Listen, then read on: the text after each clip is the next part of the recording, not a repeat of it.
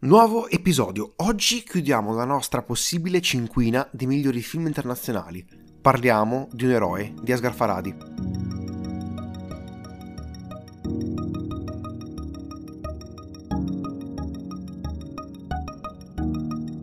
Ci stiamo avvicinando alla fine alle nomination per gli Oscar a passo lento ma comunque risoluto con l'uscita di tanti film interessanti e siamo riusciti quest'anno a chiudere a gennaio e secondo me quella che sarà alla fine la cinquina definitiva che andrà a concorrere come il premio per miglior film internazionale.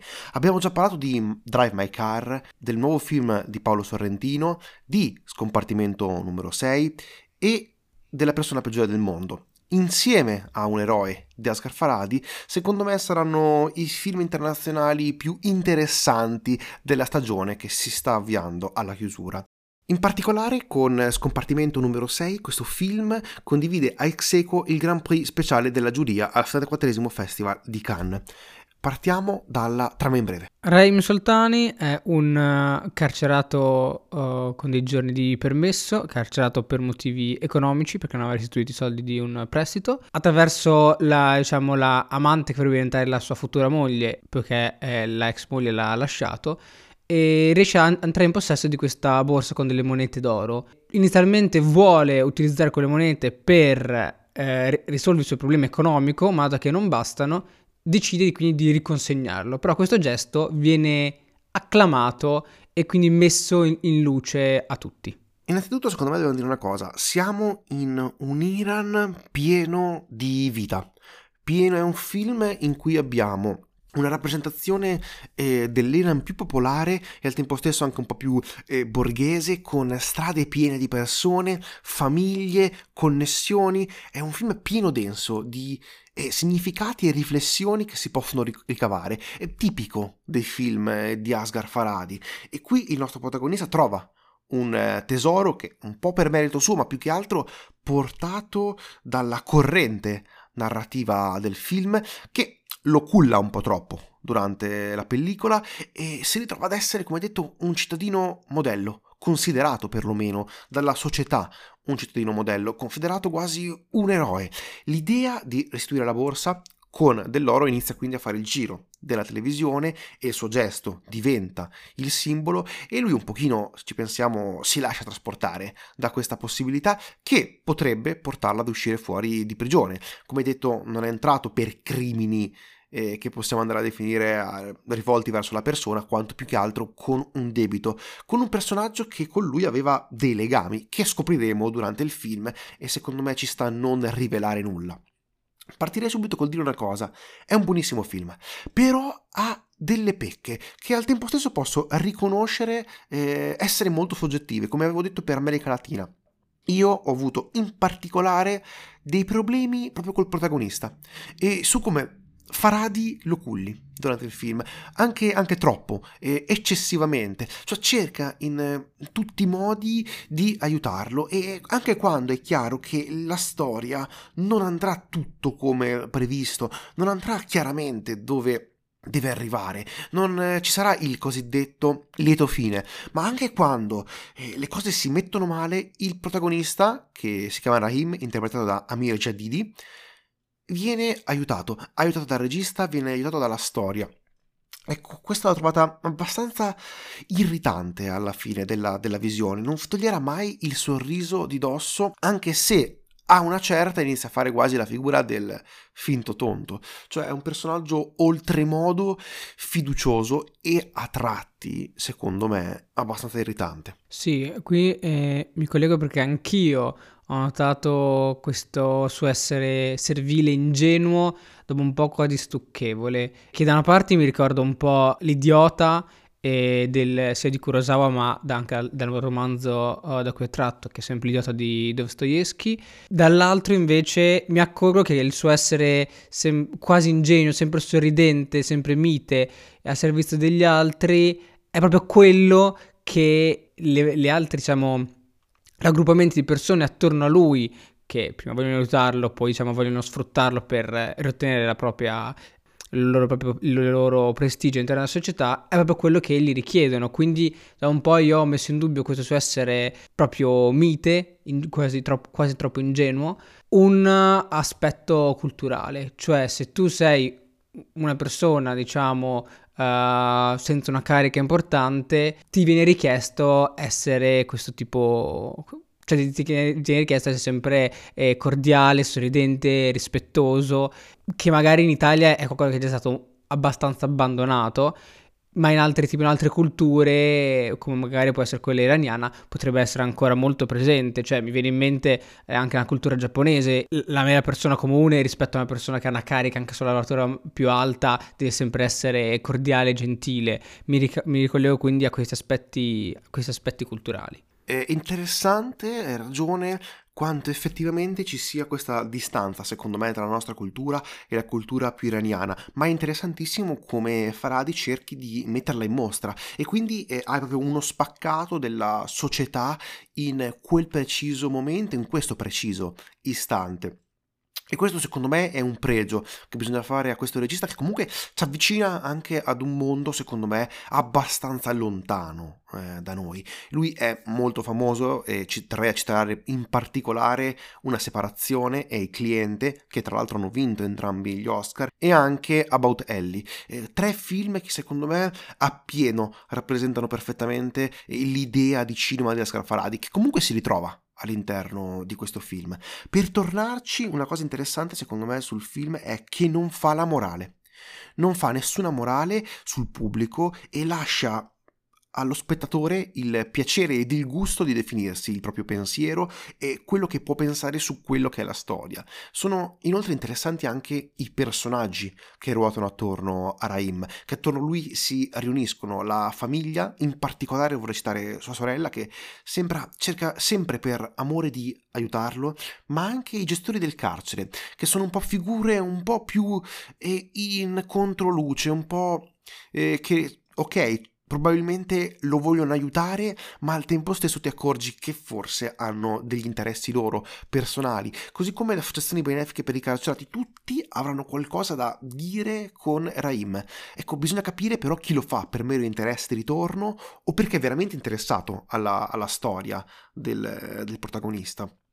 Questa spensi- eh, la quasi definirei spensierata idiozia che non si evolve.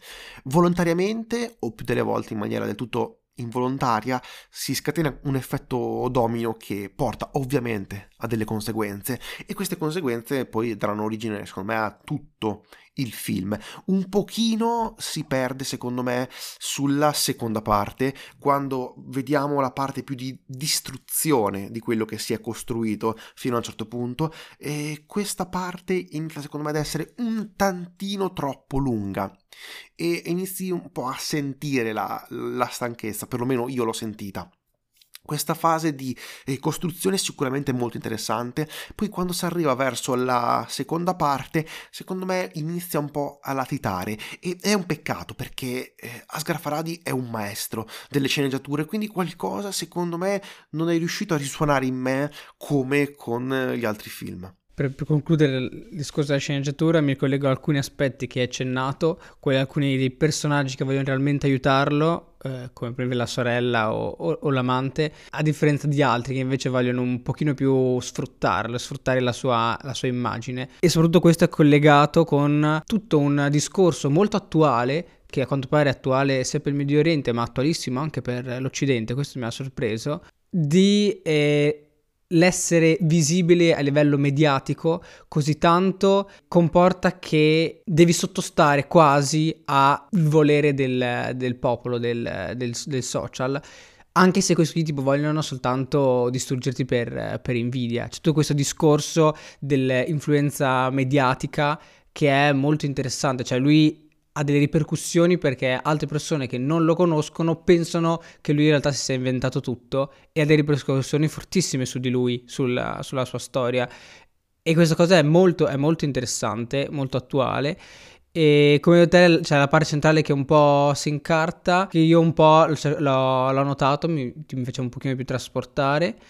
E sono interessanti, come detto, i temi che ne escano da questo film, perché in maniera inaspett- proprio veramente inaspettata eh, tratta dei social network e di come abbiano cambiato il, completamente il modo di pensare della società ed influenzino le scelte per, come detto, pura invidia, pura vanità oppure semplicemente voglia di apparire, delle fake news che diventano però problemi seri per le persone che vengono coinvolte.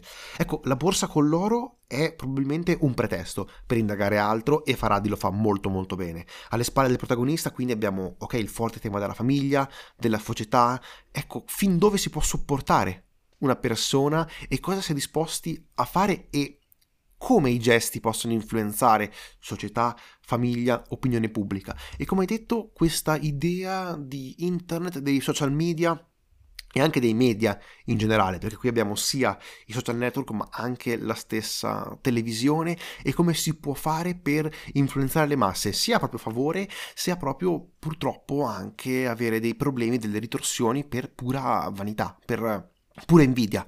Ecco, sì, forse è un po' troppo lungo, quando il regista poteva incidere di più, il film un attimino si ferma, però posso anche onestamente sovrappassarci perché eh, la regia di Faradi secondo me è di grandissimo livello. Qui aprirei un pochino la discussione su quello che è il lato più registico del film. E io non ho nulla da ridire su Faradi come regista, è un grandissimo regista e qui lo dimostra pieno, ma già semplicemente dalla sequenza iniziale degli scavi archeologici dove si vede il protagonista entrare in queste gabbie tra le impalcature proprio quando narrativamente era appena uscito dalla, dalla cella della prigione. E, di, e, questo ti fa un pochino eh, comprendere come sarà poi il, il, film setta proprio il tono della narrazione. Se andiamo anche a fare un paragone con quella che è l'inquadratura finale che non voglio svelare però con estrema maestria eh, visivamente riesce a sintetizzare il senso del film in apertura ed in chiusura. Una scelta potentissima e molto riuscita che lascerei ovviamente a chi ascolta il piacere di scoprire.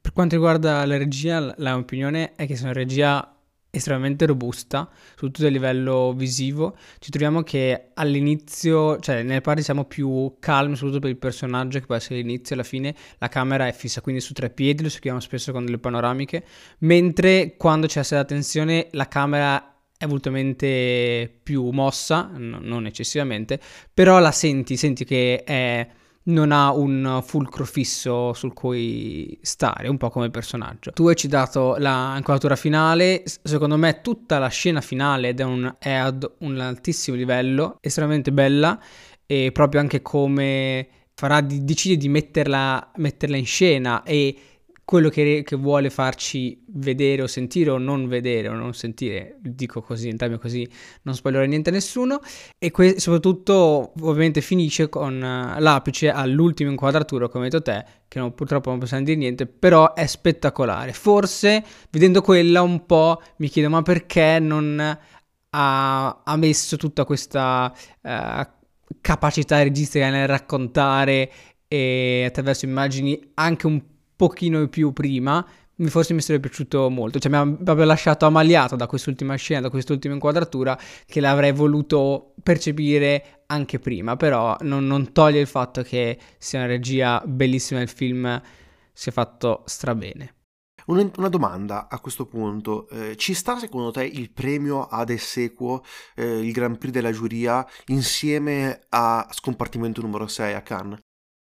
Allora, secondo me ci può stare. Io personalmente ho preferito scompartimento numero 6. Mm-hmm. Però soprattutto, cioè, secondo me ci può stare assolutamente, dato i, i temi eh, che mette in gioco questo film, cioè proprio ti, ti, mette su un piano di discussione molti temi, molte tematiche e sulle quali si potrebbe discutere. Quindi secondo me ci sta assolutamente questo, questo pareggio. Io per non te? lo so, non lo so perché secondo me è, è, forse anche un contentino ad un grande regista che era arrivato al, alla Croisette per vincere per vincere la Palma d'Oro, era uno tra i favoriti e credo che questo sia stato più che altro un voler accontentare eh, comunque un nome importante del, del, film, forse il nome più importante in, in concorso. C'erano anche altri film molto interessanti, tra cui Drive My Car, E quindi ecco, inizio e io pongo questo film un attimo sotto rispetto in particolare a Scompartimento numero 6 e Drive My Car e quindi un pochino non comprendo questo, questo premio. Lo avrei dato probabilmente per la per la regia. Mm. Per la regia lui poteva probabilmente vincere, secondo me, questo, questo premio. E non lo so, sono abbastanza eh, combattuto perché è un buon film, chiaramente, ma al tempo stesso uh, ha delle piccolissime pecche che non me lo fanno apprezzare appieno. No, comprendo, eh, comprendo, essendo che anch'io ho apprezzato in maniera maggiore sia Drive My Car Scompartimento numero 6, come ho detto, forse sì, lo mette, personalmente lo, se dovrei fare una classifica lo metterei un pochino sotto, però, però ripeto, cioè, gli argomenti che ti tira fuori Ovviamente Drive My Car scoperto numero 6 parlano di altro, tutt'altro. Talvolta parlano di... cioè scoperto numero 6 parla di cose umanamente più, più, piccole che non hanno un impatto così grande, mentre eh, un eroe invece fa parlare di tematiche che, possono, che hanno un impatto molto grande nella società. Sì, forse è, potresti vederlo in maniera meno riuscita, anch'io forse lo vedo in maniera meno riuscita, soprattutto per quanto riguarda quella discussione su, sul carattere del protagonista, che tra l'altro eh, il pensaci non ha detto che secondo me, tipo, vado un po' così di vago, secondo me i momenti che ho apprezzato di più il protagonista è quando si arrabbia, proprio quando fa vedere la sua umanità. E quindi non so se questo qui è, rimane sempre nella dicotomia di quello che vuole la società, cioè che tu sei sempre servile, buono, eh, mite ingenuo, e rispettoso rispetto a quello che tu sei realmente. E quando lui si arrabbia, lì ritorna a essere eh, una persona fatta finita, concreta. E quindi rimango un po' un po' tra questi due poli, che potrebbe essere, può essere una critica perché l'avrei preferito più, più vivo come personaggio, oppure perché la società iraniana lo richiede così. Vabbè, ritornando al discorso di Khan, sì, allora faccio la domanda io. Eh, secondo te può vincere allora l'Oscar come miglior film straniero? Non lo so, è abbastanza in dubbio, eh, più che altro non riesco a comprendere chi possa vincere. Sono tutti cinque film, ci pensiamo, di, di ottimo livello quattro in sì. particolare, uno che non ci è piaciuto per nulla. Oh, piaciuto... Quindi probabilmente vincerà quello che non ci è piaciuto per nulla, secondo me. Eh. Sì, sicuro. Infatti, a quel punto chiederemo a tutti quelli che hanno detto che è bella, ha fatto bene a vincere, perché? Perché ha vinto? Cioè, ancora non abbiamo ricevuto risposta da nessuno. Perché abbiamo più che altro le risposte che abbiamo ricevuto sono tutte, con- sono tutte, concorde con noi, sono tutte concorde, o comunque con il nostro esatto. pensiero.